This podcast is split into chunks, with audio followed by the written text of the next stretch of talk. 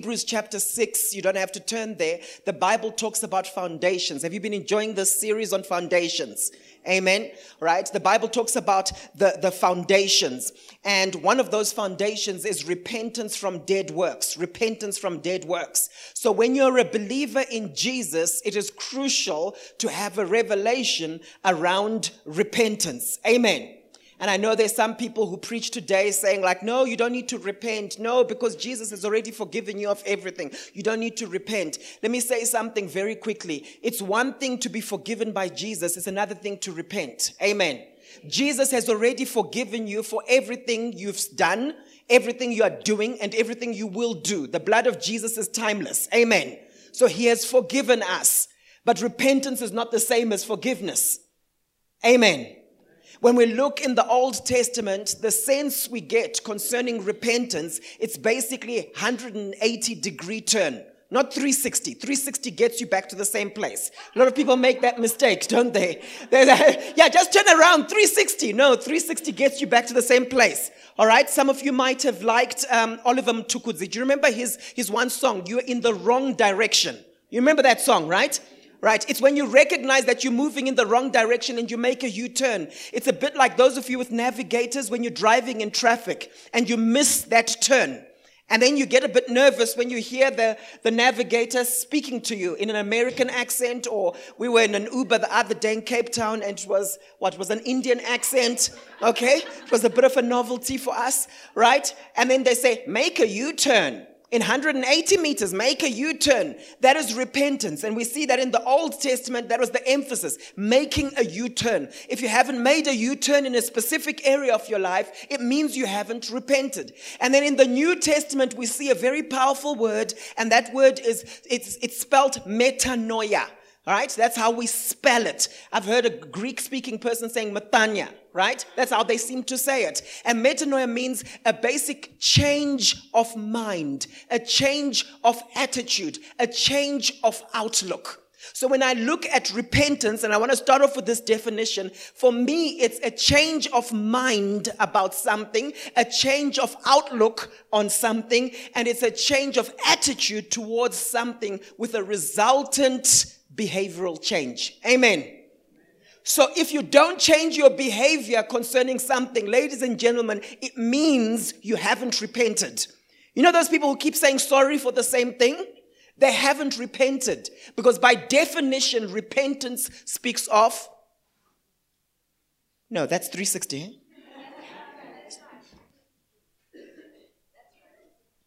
Repentance. Amen. All right. Let's turn to Revelation chapter 2. It's not Revelations. A lot of people make the mistake of saying Revelation. The book of Revelations. It's one revelation. It's the revelation of Jesus. Okay? Revelation chapter 2, verses 1 to 5. Are you expectant? Do you love the word? Are you expectant? I am. Right?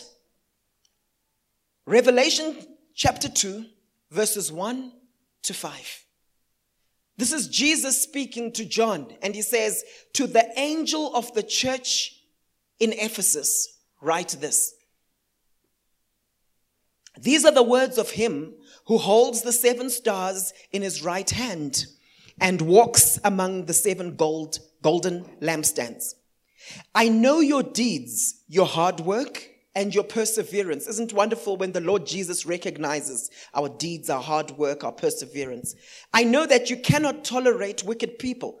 That's a good thing. Jesus is actually praising them for that, eh? So don't feel bad when you can't tolerate wicked people. That you have tested those who claim to be apostles, but are not. We've done a bit of that, haven't we? Right? And you found them false. Verse 3 you have persevered and have endured hardships for my name and have not grown weary. It's amazing the things that Jesus values, hey? Because he's saying this thing again perseverance. Verse 4 Yet I hold this against you. You have forsaken the love you had at first. Consider how far you have fallen. Repent and do the things you did at first. If you do not repent, I will come to you and remove your lampstand from its place. This is one of the most powerful scriptures for me in, in, in the Bible. There's so much revelation in that. Do you know what it shows me? Whenever I look at this scripture, I'm reminded of the fact that the speed of repentance is crucial. The speed of repentance is crucial. Because you see, when Jesus looked here, he recognized that these guys had forsaken their first love. I don't know if they were in this state for two years, for one year, or for six months. But the point is, he recognized that they have forsaken their first love. Are we clear? And he says, if you don't repent, then there are consequences. And the question I've always had is, how long is that period? How long is the grace period? Ladies and gentlemen, I'm here to say to you this morning that when we don't repent, there's a grace period, but at a certain point, there are consequences to non repentance. Can you see that? He says, if you don't repent of this particular thing, I will come and remove your lampstand. What is the lampstand speaking of? It's speaking of the influence of that particular church, the authority of that particular church, the light, the favor, all those good things, the power, the dominion. And you know what saddens me is today, in the very same place where the church of Ephesus used to be, that's now a predominantly Muslim area. Are you hearing me? And this term, removing, removing the lampstand, it's not limited to just a church. You can even speak about it concerning individuals, where there's certain people where you can see the glory has departed. In the Old Testament, there was that term used, ikabud, the glory has departed. Kabud is the glory, the weight of God. And when the glory departs, it's ikabud. Amen. Could it be that there are areas in my life that I need to repent of? And God is actually saying to me, you know what? If you don't change your outlook, if you don't change your attitude, if you don't change your mind, Paul, concerning this particular thing and make a U turn, at a certain point, I might come and remove the lampstand from your life. You're still saved. You're still going to heaven. But something has lifted off you concerning my glory. Is everyone following this morning? And one of the things I've learned is that when God convicts us of a particular thing through His Word, by His Spirit, we need to respond to what He's saying. So you see, sometimes He gives us opportunities. A message is preached. And you can choose to go through it again and to say, Lord, I want to make sure I repent. I change my mind where I need to change my mind. Because if I don't, there are consequences. Amen. Now, some people look at this and they say, ah, but you know what? The New Testament God isn't like that. Like God had a midlife crisis. How New Testament can you get? This is the book of Revelation. This is like, you know, the last book. It's like, how, how much more New Testament can you get? And this is God, this is Jesus basically saying these are the consequences for this church. And you know what the scary thing is? This church had so many good qualities. And you know what I found about repentance? Very often we overcompensate in our lives. So we've got so many aspects of our lives that are great. And we think because I'm a great prayer warrior, because I'm great in the word, because I love people and counsel them so much, God won't notice the other stuff. But when you look at the scripture in Revelation 2, he gives them props for all these things. I mean, he's saying, You guys have tested false apostles. You've done this, you've done this, you've done this. But because of this one thing in your life, I'm going to come if you don't repent and I'll remove your lampstand. I want to ask you this morning what one thing in your life could cause Jesus himself to come and remove your lampstand. Are you hearing me this morning? It doesn't matter how many prayer meetings you attend, because he might say, I love this about you. You're always at Ignite. I love this about you. You, you are so prayerful. I love this about you. You, you give so consistently. But there's this one thing. What's that one thing for you? Someone is saying, I know, Pastor, with me it's five things. Is everyone following this morning? This is so powerful. This is foundational doctrine.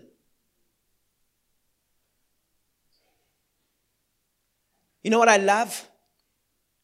You cannot separate deliverance from discipleship. What do we mean when we keep saying that? We say it quite a lot. If you've got an issue and you feel you need deliverance, don't come to me afterwards and say, Pastor, can you pray and just rebuke this demon from me if you're not at the same time willing to repent in that specific area. Are you hearing me this morning? Don't come to me and say, Pastor, please counsel me. I don't want to just be counseling demons. You know, sometimes when we're counseling, we can just be counseling demons. We can be counseling a lying spirit where the person is there and they're just enjoying the attention, but there's no willingness to repent. Those of you who counsel people, you cannot remove the repentance equation from counseling. Repentance is such a wonderful gift. If you are the kind of person who's able to repent quickly and come to a place of brokenness, you see that there's power that is released for you to overcome that particular thing. Are you hearing me this morning?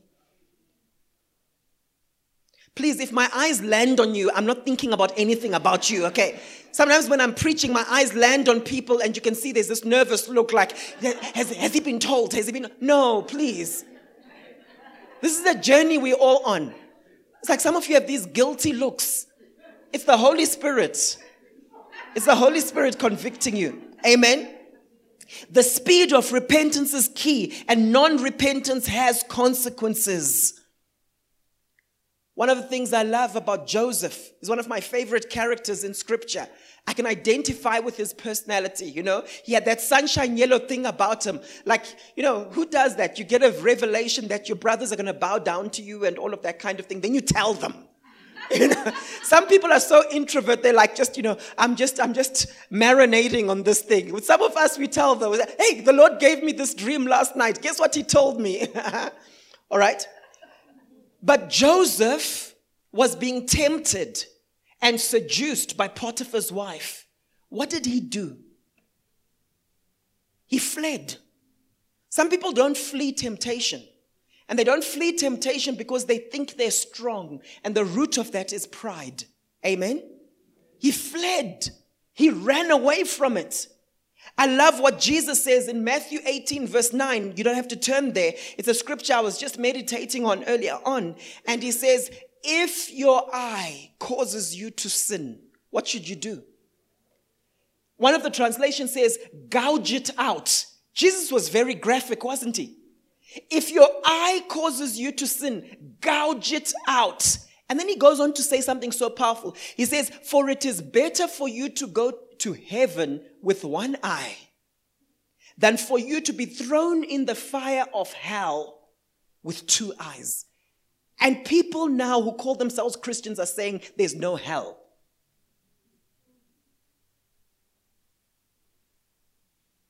What is it that you have to gouge out of your life because it's causing you to stumble? Is it a friendship? Ladies and gentlemen, we're talking about repentance here.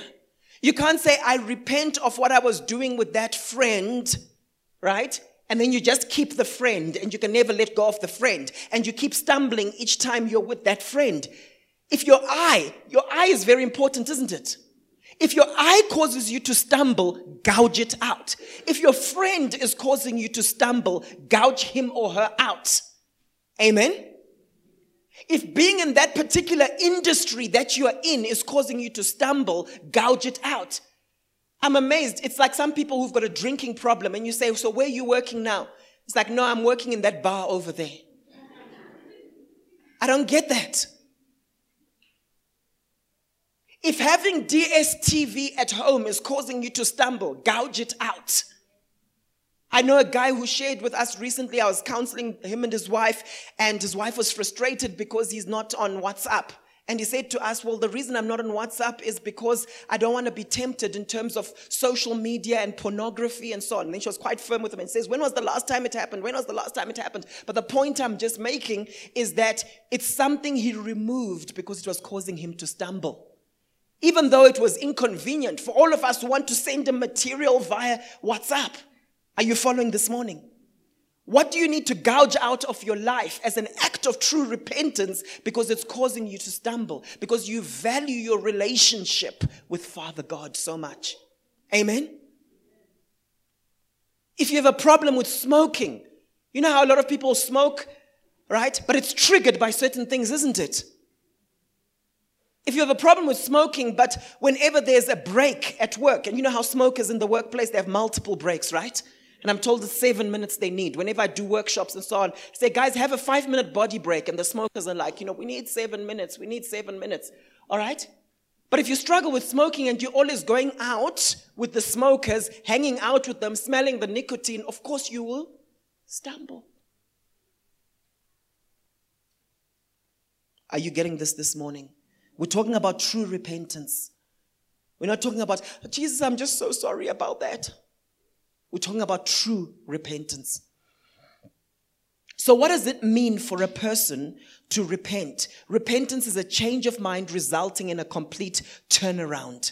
And that's what I've been saying. It's so, so important. In the, in the Hebrew, it's the word aram, and it means to turn back, to return, to recover from a particular thing. In the New Testament, it's a fundamental changing of your mind concerning something. Can I give you an example of how you repent? Let me just say something. When you repent, don't just repent of the behavior, repent of the mindset that led to the behavior. Amen? Are, are you following? So, so instead of me just saying, Lord, forgive me for criticizing that person harshly, I should actually be saying, Father, forgive me for the self righteousness that is in me. I turn from that self righteousness. I turn from that blindness due to my own pride, that deception that came into my heart that thought that I don't have that issue myself.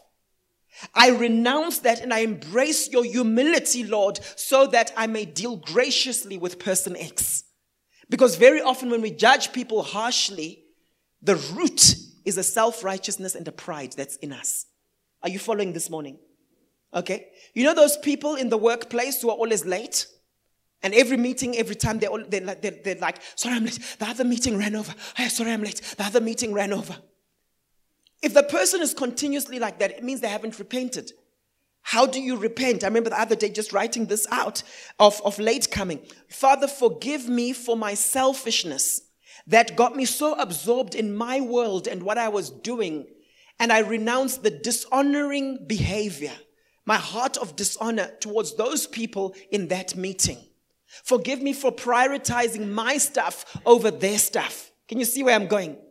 Right? Very often, people who are, you know, in the workplace, you have a lot of back to back meetings, and someone will come and say, Sorry, the, the previous meeting ran over. The problem wasn't the previous meeting running over. The problem was that you are bound by a man pleasing spirit. So you can't be assertive to those people in the previous meeting and say to them, you know what, guys, I've got another meeting now. I need to go. So what would you repent of? You'd repent of the fear of man that is stopping you from being courageous enough to say, sorry, guys, I need to go to the next meeting. Are you following? When we repent, it's a hard thing. And that's what God wants to do in our lives. Repentance is not to be seen as something negative, but as the doorway into God's salvation. In 2 Corinthians chapter 7 verse 10, it says, For godly sorrow produces repentance, leading to salvation, not to be regretted. Guys, repentance produces life. Simple as that. It produces life. You know that sometimes when you're sick, one of the things that will lead to your breakthrough is repenting of how you've seen sickness. Father, forgive me for seeing the sickness as having come from you when it was actually from the devil. I change my mind concerning how I see sickness. And I renounce it in Jesus' name. That word to renounce is a very powerful word. It basically means to disown, to disassociate yourself from a particular thing. Amen. Can you see the power of repentance when it comes to healing? Sometimes it's about repenting from how we viewed the sickness. It's so important. I like what Charles Finney once said. He defined repentance as an intellectual and hearty giving up of all controversy with God upon all and every point. It implies a conviction that God is wholly right and the sinner is wholly wrong and a thorough and hearty abandonment of all excuses and apologies for sin. Isn't that powerful? And what happens is someone who's truly repentant of, when it comes to what they've done, they're not defensive when they're now apologizing to you, it's not one of those apologies like, I'm sorry that I made you feel that way. You know, when people say, I'm sorry that you ended up being frustrated as a result of this, that's a non apology, ladies and gentlemen. When you're truly apologetic, you're taking full responsibility for what you thought and what you did. Amen. Some people like me to give them hope and to say wonderful, nice things. But you know what? I'm, I'm afraid to say there are times when I'm counseling a family or counseling a couple, and I sometimes have to say to the husband or to the wife, I don't think your husband will ever change. I have to say that. I have to say that. And it's two hats that I wear. You guys have to understand this. I wear one hat as a psychologist, studying the mind and behavioral patterns. And I wear another hat as someone who's counseled so many people and seen some people change and sees many people not change. And sometimes I have to say to some people, I'm not saying you, I sometimes have to say to some people, your wife will never change. Your husband will never change. Do you know how I know? And often I add to that and I say, unless the terror of the Lord comes upon them. There was a particular pastor years ago, he fell into adultery uh, uh, and initially he confessed a couple of cases of adultery.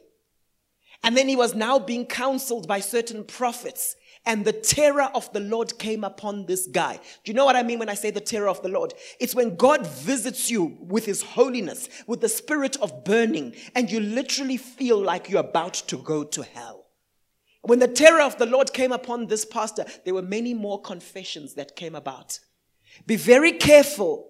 Be very careful and cautious when people only confess when you confront them. You know those people? When you say, but I discovered this, and then the confession comes. Confession is not the same as repentance.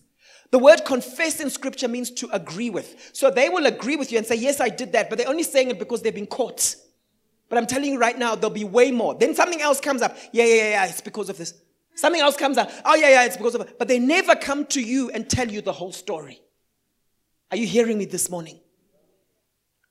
Unless the terror of God comes upon someone, there's no deliverance. You know that all we'll be doing is what we call behavior modification. You know what behavior modification is? It's when someone realizes, and it's, it's a form of worldly sorrow. It's when someone is like, hey, this is not working out for me. Yo, yo, I'm going to lose my kids in the process. Oh, hey, the pastor doesn't seem to like me anymore. Hey, it's affecting my personal brand and my business. This is not good for my ministry. You hear that coming up also, hey, with pastors. Hey, yeah, so let me try and change my ways. That's not repentance. That's behavior modification. And you know what happens with behavior modification? Under a little bit of pressure, after a few months, people go back to their default. Please listen very, very carefully. This is so foundational when it comes to ministering deliverance. I see some people who I've counseled who were having, I, I, this one guy was having multiple affairs, but now his marriage is being healed. Not someone from this church.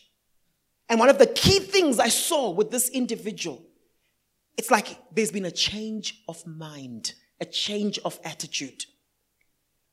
With some other people who I counsel, they begin to blame the spouse.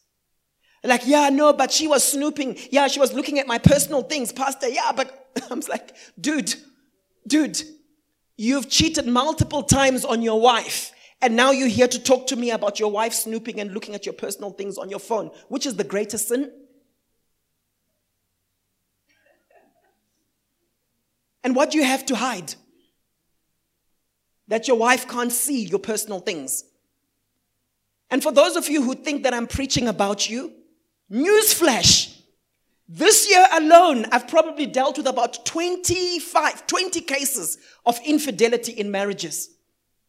So for those of you who come to me afterwards and say, yeah, pastor, I think you were talking about me. You're not the only person in Centurion or in Gauteng.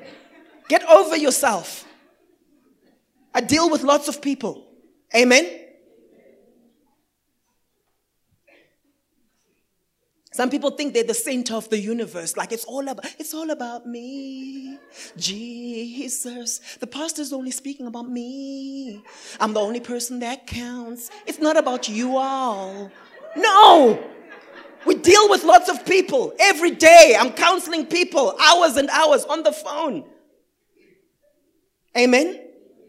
So if you feel convicted that the shoe fits, just wear it. Don't come to me afterwards and say, Ah, Pastor, were you talking about? You were talking about me. Please.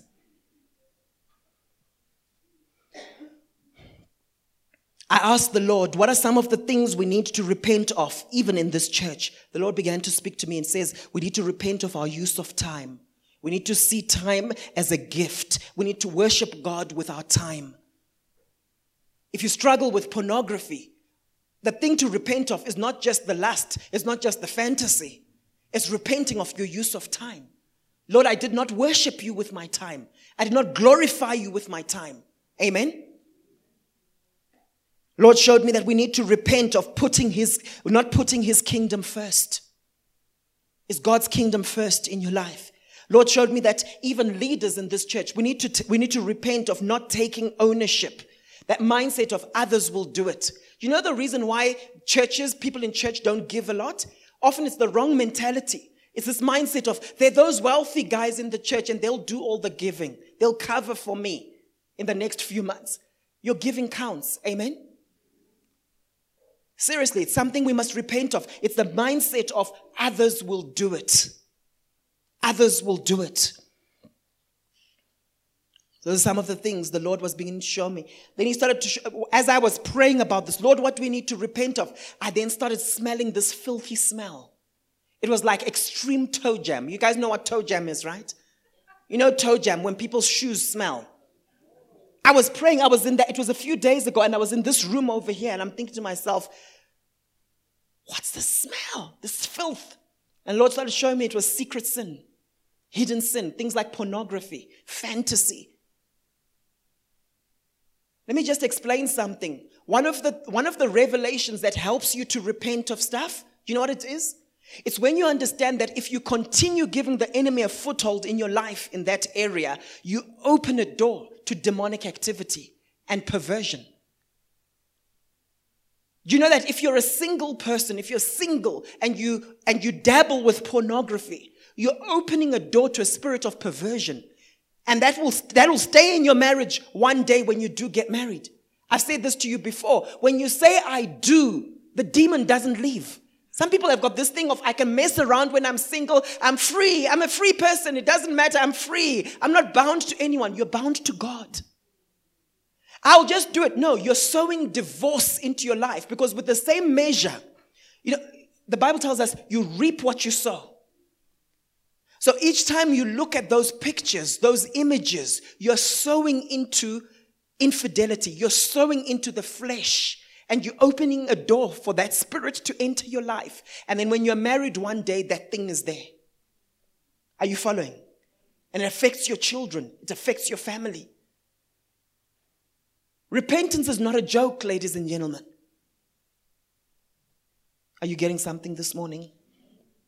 So we're not one of those churches where we just preach nice motivational messages to tickle people's ears. Otherwise, we're wasting our own time. Amen. Okay? Let me just say something. There's always a lie behind a stronghold. There's always a lie, and it's what we call a guardian lie. And so sometimes what happens is when you are renouncing sin or repenting of sin, it's important to also renounce the lie behind it. So let's say someone is fornicating. All right? You don't just say, Lord, I repent and I turn away from this fornication. I'm going to do some crafted prayers sometime on, on repentance and renouncing. You don't just say, Lord, forgive me. I repent of this fornication. There was a lie that you believed and you nursed that led you to that fornication. Are you hearing me this morning? Right? Lord, forgive me. I renounce this lie that in order for me to get married one day, I have to sleep with this person, otherwise, he will leave me. Lord, I renounce this lie where I said to myself that this thing is something everyone is doing and Jesus has forgiven me already, so it won't actually affect the rest of my life. Can you see? There are lies that lead to fornication. Is everyone following this morning? There's always a lie behind the sin.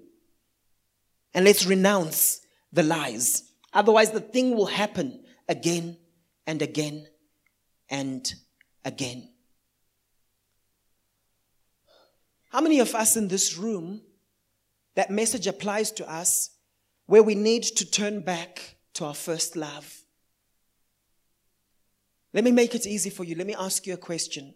Can you think back to a time in your life where you were more radical as a Christian than you are currently? Can you look back and say, hey, there were those days when I used to really, really pray? Hey, there were those days when I would really minister to the lost effectively. Oh, there were those days when I was so committed to church activities. Can you look back to a time where you were more radical for Jesus, more devoted to the things of God than you are currently?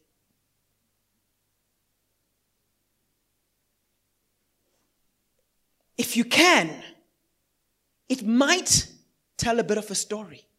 It might mean in that area of your life, perhaps, I'm not saying anything, perhaps you have backslidden. You see, it's fine for us to look at the church in Ephesus and be like, yeah, these guys fell away from their first love. But let's bring it home because these things, the Bible says, were written for us. Could it be that you've forsaken your first love? You know what I find amazing about our church? Do you know that there are hundreds and hundreds and hundreds of people that come to go church? If you were to send out a text message or if you were to see how many people are on our database, there's so many people who come to go church. You know what the scary thing is? A lot of them only come once every three weeks. Some of you here today, you fit into that category, so you know what I'm talking about. Was there ever a time where you would come to church every Sunday? You could not miss church. But now you're that person who comes once every three weeks. I'm not looking at anyone. I'm, going, I'm just looking at the camera. Those of you watching by way of YouTube,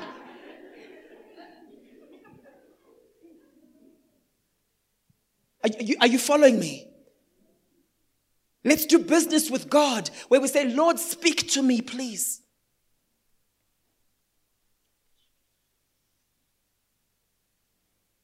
When we repent, it releases the power to change. And quite a number of you know the old story of a guy who sold his house. He, he sells his house to someone. Um, and he goes back to this individual and he says, You know what? Although I've sold this house to you, can we come up with a deal? I just want an inch of your door. I just need to put a nail here. Then I'll give you a good deal for this house. And of course, the guy says, Yeah, no, it's fine. Just a nail. I know it's okay. So you still you own this nail. You still own this nail. I own the rest of the house. Yeah, I know it's cool. That's what they did. And the guy who had sold the house then gets a dead animal and he hangs it up onto this peg that he had drilled in. Because he owned it, he could do that, right? And what happened? The thing begins to stink. And it ends up stinking out the house. Other guy who had bought the house couldn't live there anymore. Ladies and gentlemen, if you give the devil an inch of your life, he'll take a mile. That's why the Bible speaks of don't give the devil a foothold. All he needs is a foothold. And that's why when we do deliverance, we say, How did this door open? Because when you're a believer, you're supposed to be in a place of immunity where the devil can't touch you. That's why Jesus says, Satan has nothing in me. Part of the process of repentance is getting rid of any place where the enemy has a foothold in your life. Amen? Very important. So, what are some wrong concepts about repentance? A, repentance is not feeling convicted or sorry for what I've done. You know, there's some people who feel sorry for what they've done. Oh no, ah, this has happened now. It's inconveniencing me in my career because, ah, no. It's not the same as repentance. B, repentance is not feeling bad or having a sense of regret because of the consequences of our sin. See, the Bible says worldly sorrow brings death. That's worldly sorrow. An unbeliever can feel bad about what they've done. Doesn't mean they've repented. Right? See, repentance is not saying I am sorry or even owning up to or confessing what I've done.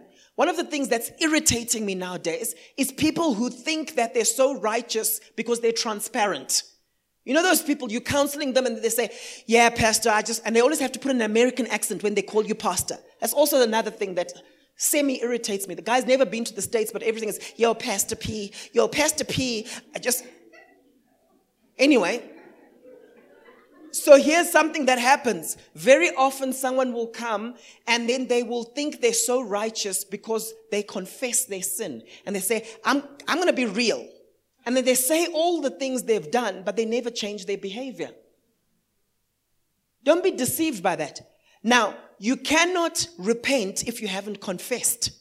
But confession is not the same as repentance.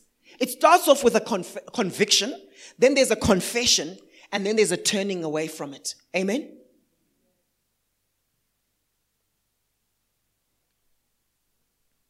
D. Repentance is not asking for forgiveness or paying restitution out of a sense of guilt to pacify an offended party. That happens quite a bit, doesn't it? Right? Happens quite a bit, doesn't it? Many people ask for forgiveness from the one they have hurt without any real heart change taking place. So the mindset is, hey, let me ask for your forgiveness because I value this relationship and I just want you to have good feelings toward me. So I'm sorry, I'm sorry, I'm sorry. Are we cool? Are we cool? Are we cool? But you haven't changed your mind concerning what you've done. E. Repentance is not external change or reformation of lifestyle with no heart change. Because very often it doesn't last. And this happens a lot with New Year's resolutions, doesn't it? Ah, this year, ah, 2019, ah, this is what I'm going to do. But we haven't changed our mind concerning the particular thing. F, repentance is not merely believing in God. I like, I like what the, the Bible says in the book of James, James 2, verse 19. You believe that there is one God, you do well. Even the demons believe and tremble. So you have some people saying, Well, I believe in God. You know, often I ask people this question, like, so do you pray?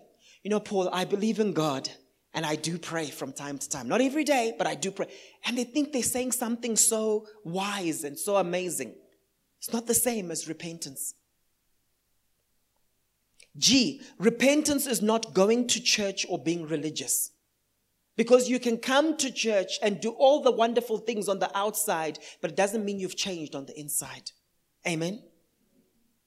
These are all aspects of repentance, but they're not repentance. So, why is repentance necessary? A, God has commanded us to repent. I like what the Bible tells us in Acts 17, verse 30 to 31. It says, Truly, these times of ignorance God overlooked, but now commands all men everywhere to repent, because he has appointed a day on which he will judge the world in righteousness by the man who he has ordained. He has given assurance of this by raising him from the dead. He commands all men everywhere to repent. Amen. B, without repentance, we cannot be saved. Without repentance, we cannot be saved. Don't try to reform your life without repentance. In Second Corinthians chapter 7 verse 10, it says, "For godly sorrow produces repentance leading to salvation, not to be regretted, but the sorrow of the world produces death." C, without repentance, we cannot perceive or experience the kingdom of God. And we see this in Matthew 3, verse 2, and John 3, verse 3 to 5. Okay? It says, Jesus answered and said to him, most assuredly, I tell, I say to you, unless one is born again, he cannot see the kingdom of God.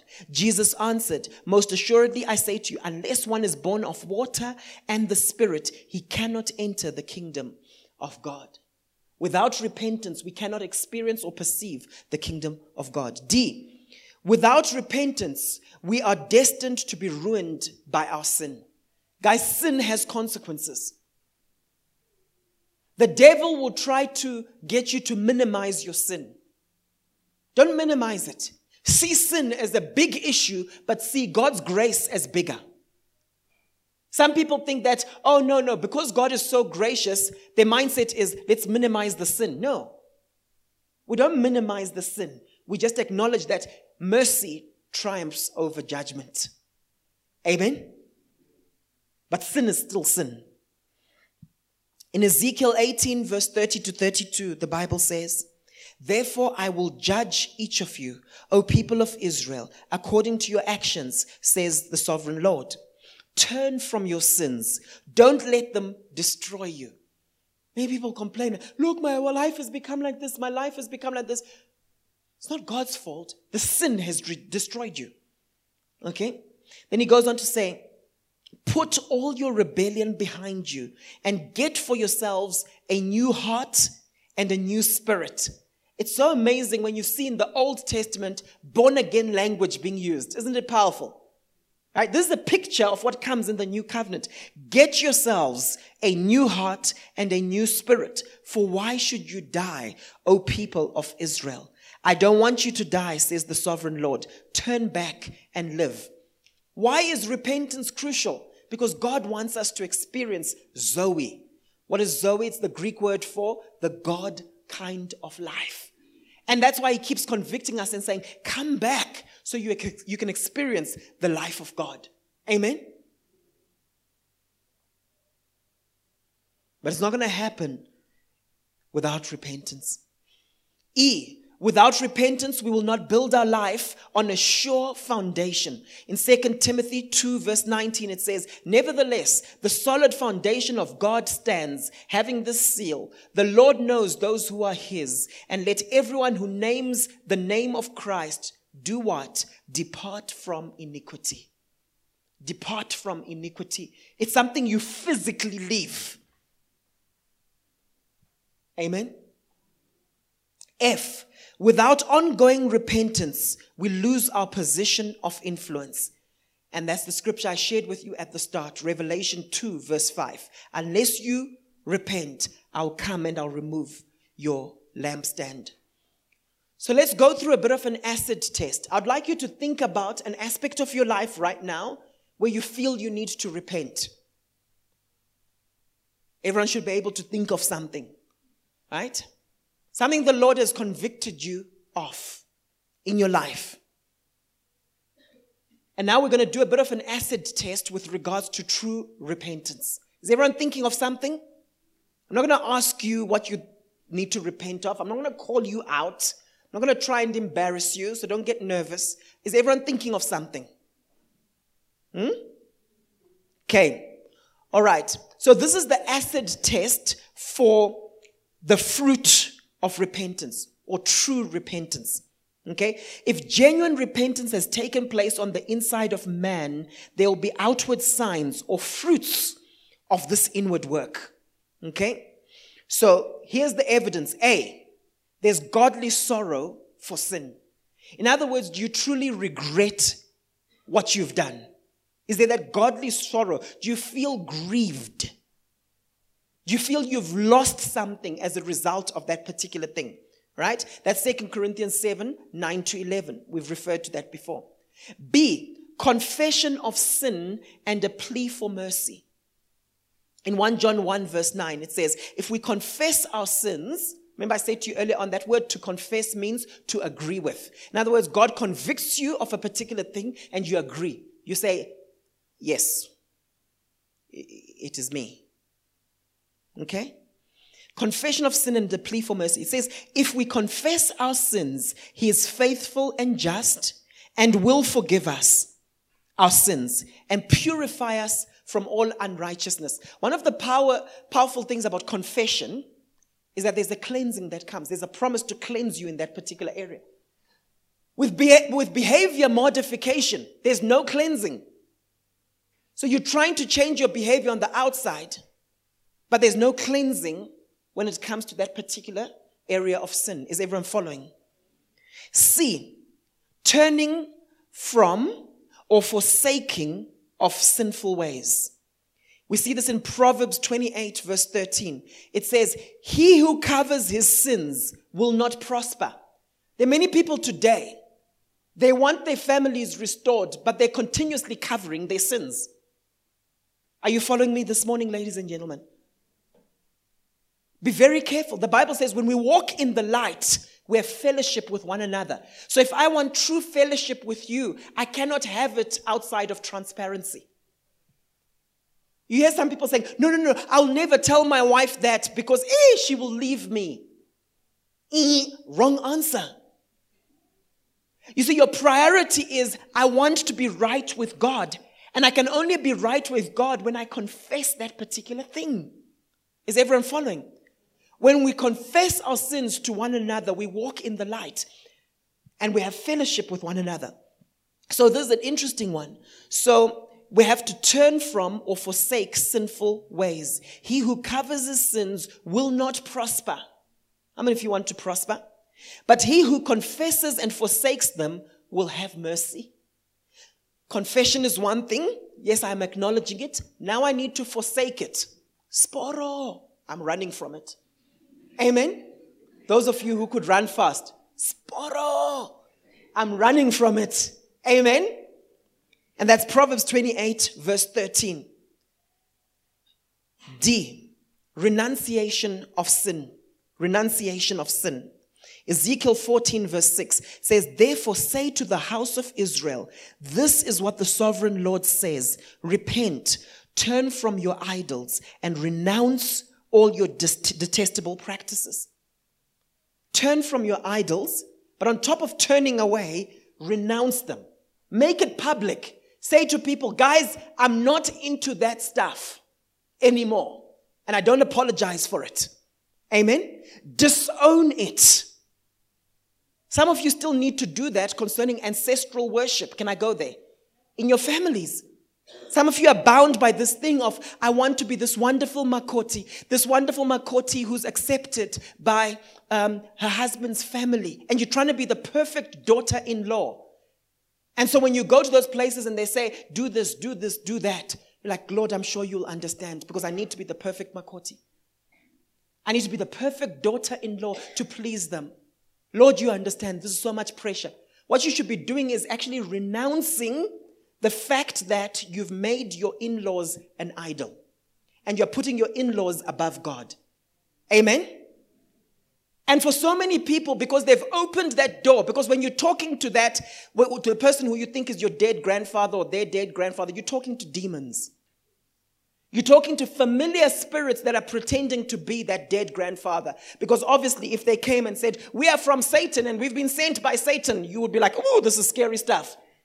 So when that cousin of yours begins to manifest that spirit, come on, how many of you grew up with that? That type of stuff? When you've got that cousin now who's manifesting that spirit and sounding like your dead grandfather, you'll be like, Hey, this is okay. This is all good. No, it's a demon. And if you allow that into your life by attending those meetings and not renouncing them, my friends, you're opening doors in your family now. And then you're wondering, why are all these things happening? It's because of those covenants with darkness that have been made. So it's important to renounce these things. Amen? If we're Christians, let, us be Christians.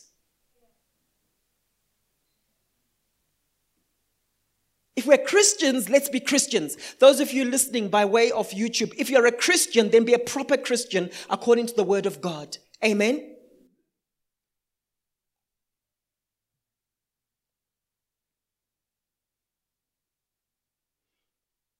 So we renounce it.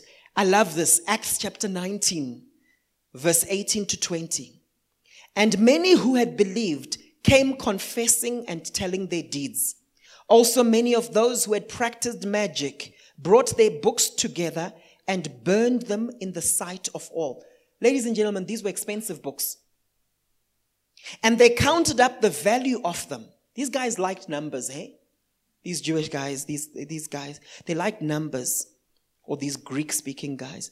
And they counted up the value of them, and it totaled 50,000 pieces of silver. Are you willing to burn up things that might be expensive but they're things that you need to renounce. I know certain people, when they became Christians, they burnt out all their old music. They burnt up all their old music. Are you hearing me? I'm not saying all worldly music is bad, some of it is okay. But sometimes you can have that conviction and you're in a place where it's like, you know what? This music, when I play it, it's reminding me of my past. Come on, some of you who were in the world, what would happen? You start listening to some of the music from back in the day, and what you start thinking of? That dude who you are making out with. Can I go there, please?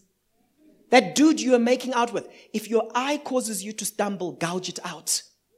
I know, but this is my jam. Pastor, this is my jam. I can't let it go of my jam. As long as it's your jam with your current husband, not with that dude, because when you play it, what happens? You go back. Amen? I know, but um, it costs me a lot. It's, it's my collection.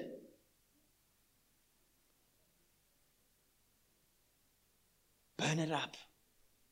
But what about these books? They, yeah, they're new agey. I don't really read them, Pastor, but they're here. They're here in my bookshelf. They look so nice and they're good quality. It's my collection. Can't I sell them to that bookshop? What, then you cause other people to go deeper into the same stuff you were in? Say to the person next to you, burn it up. Say to someone else, burn, you, burn it up. I'm burning up. I'm burning, I'm burning. Woo! Remember back in the day?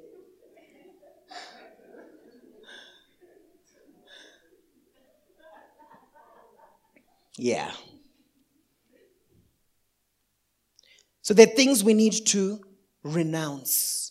There are things we need to renounce. It literally means to disown certain things. E.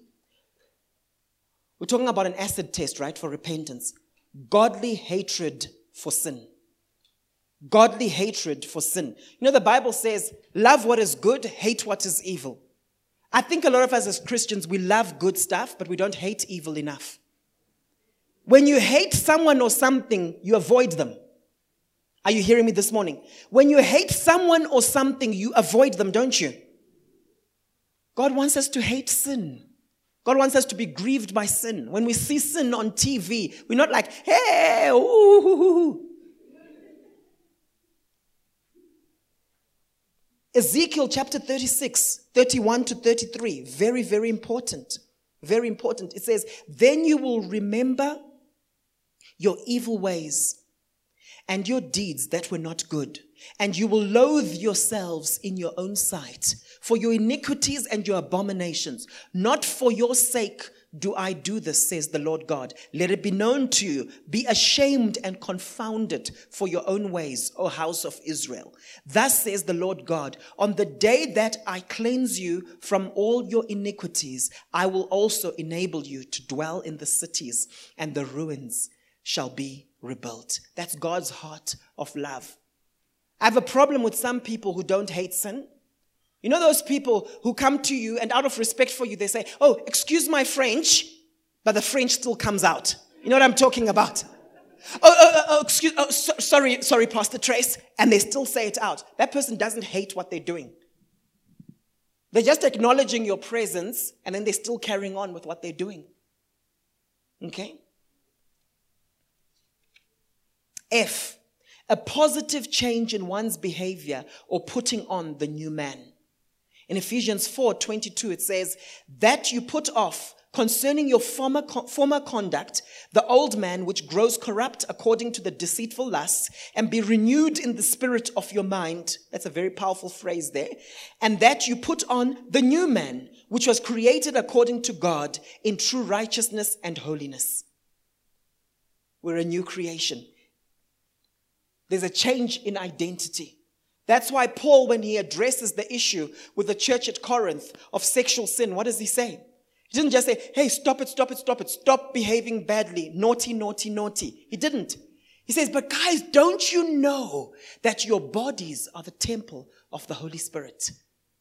Don't you know that? My wife touched on it last week. Don't you know that your bodies are the temple of the Holy Spirit? You know what he's actually doing there? He's starting off from a place of identity. When your self concept changes, you live out differently. Amen. When you've got that revelation that this is my sister in Christ, her body is a temple of the Holy Spirit. When you renew your mind concerning what she comprises of, my friends, you'll treat that sister differently. Amen? But if you haven't yet renounced your worldly mindset of objectifying females, your behavior won't change. Gentlemen, your behavior won't change.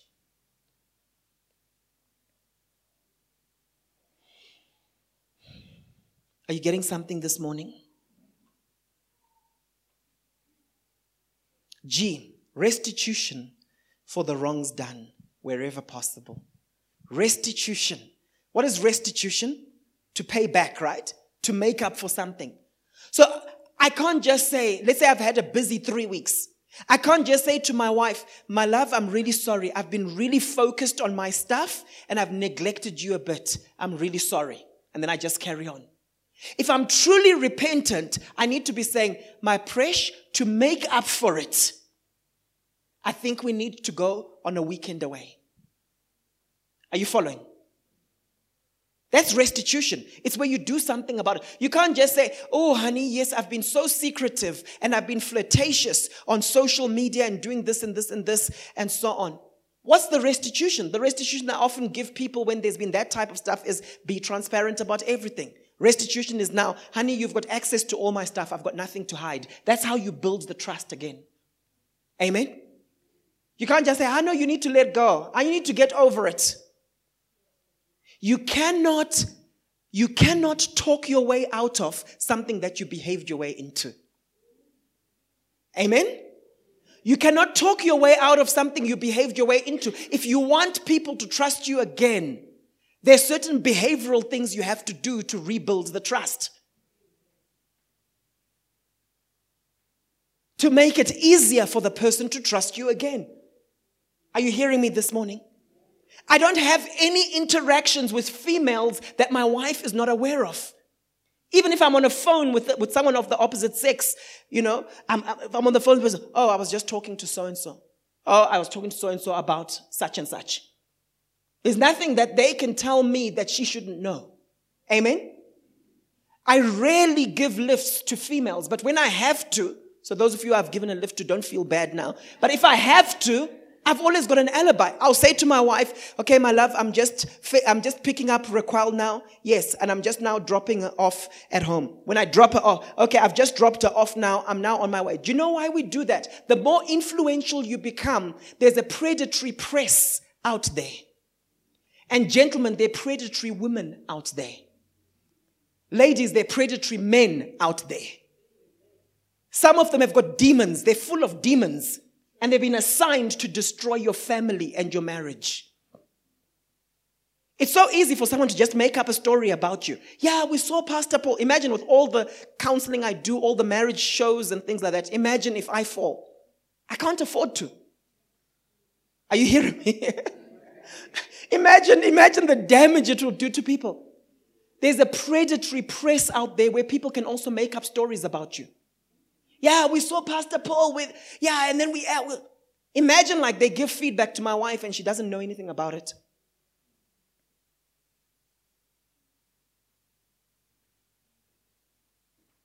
Those are the guardrails we have to protect ourselves. And those of you who are single, what is, what is, what is restitution or what is fleeing from evil? If you're there, you're single and you know you've got hormones. And you know the other person also has their hormones doing their things. Number one, there's certain things you shouldn't talk to the opposite sex about. You know, there's the guy who goes up to a girl and says, Yeah, my sister, I just want to share with you because I just feel like I can be open with you. I'm struggling with the spirit of lust, you know, I really struggle. And then the sister's like, Hey, me too. I also struggle with the spirit of lust.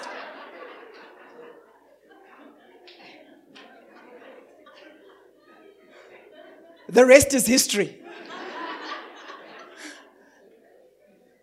Please.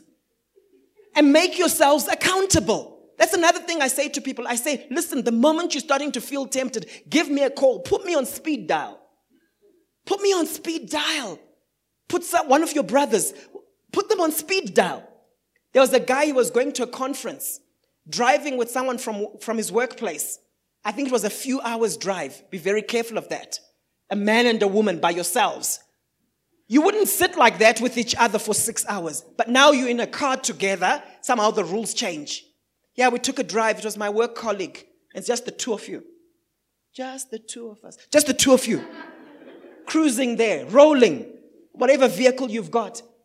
And then at a certain point, the lady put her, her, her hand on this guy's lap. Please, I'm not giving you guys ideas. Yes, that's your husband. You can do that. Okay? She put, the guy immediately stopped his vehicle, went and made a phone call, came back into the car. The lady said, What are you doing? What are you doing? What, what is that all about? Who were you phoning? The guy said, I was phoning my pastor just to tell him that there's a lady who I'm giving a lift to who's trying to seduce me. Listen very carefully, ladies and gentlemen.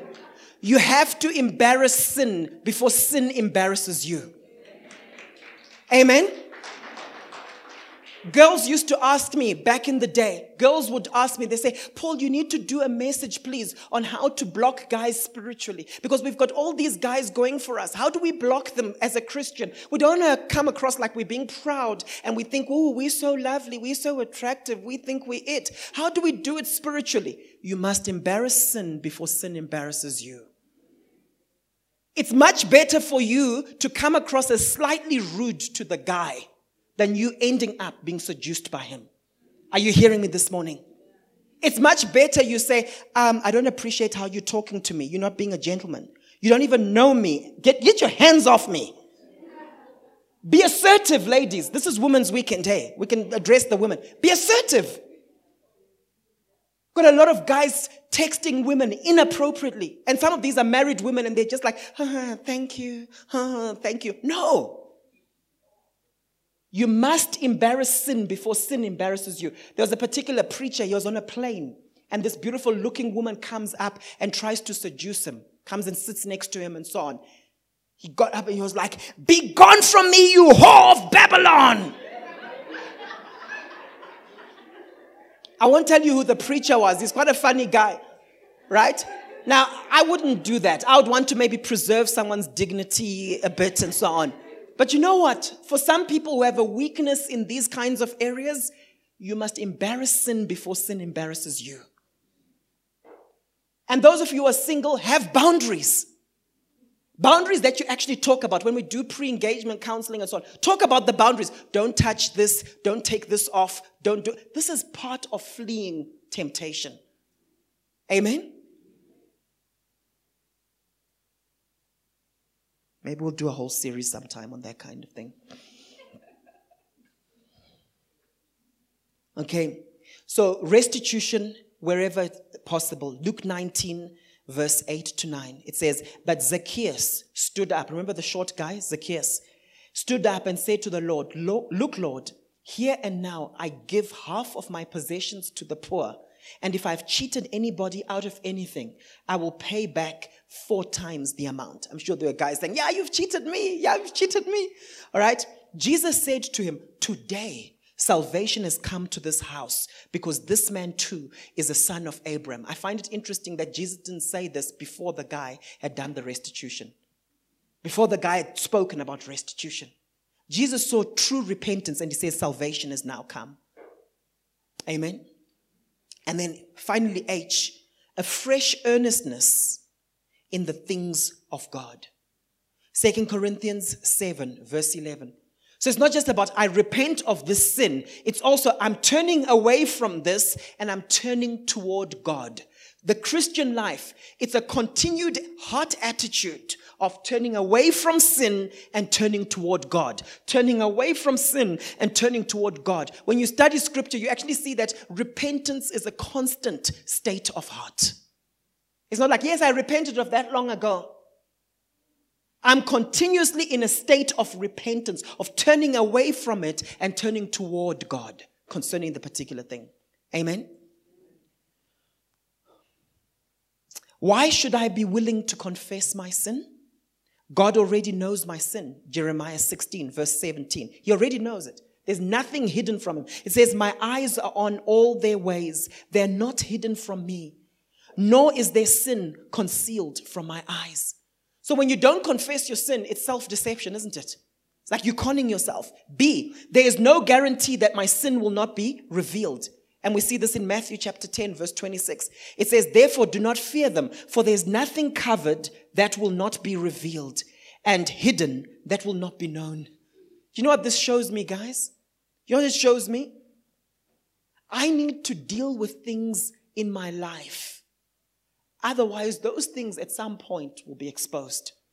How many of you know that if you've got an area of sin at home or an area of weakness, if you don't deal with it at home, at a certain point you'll be embarrassed outside the house? Is everyone following?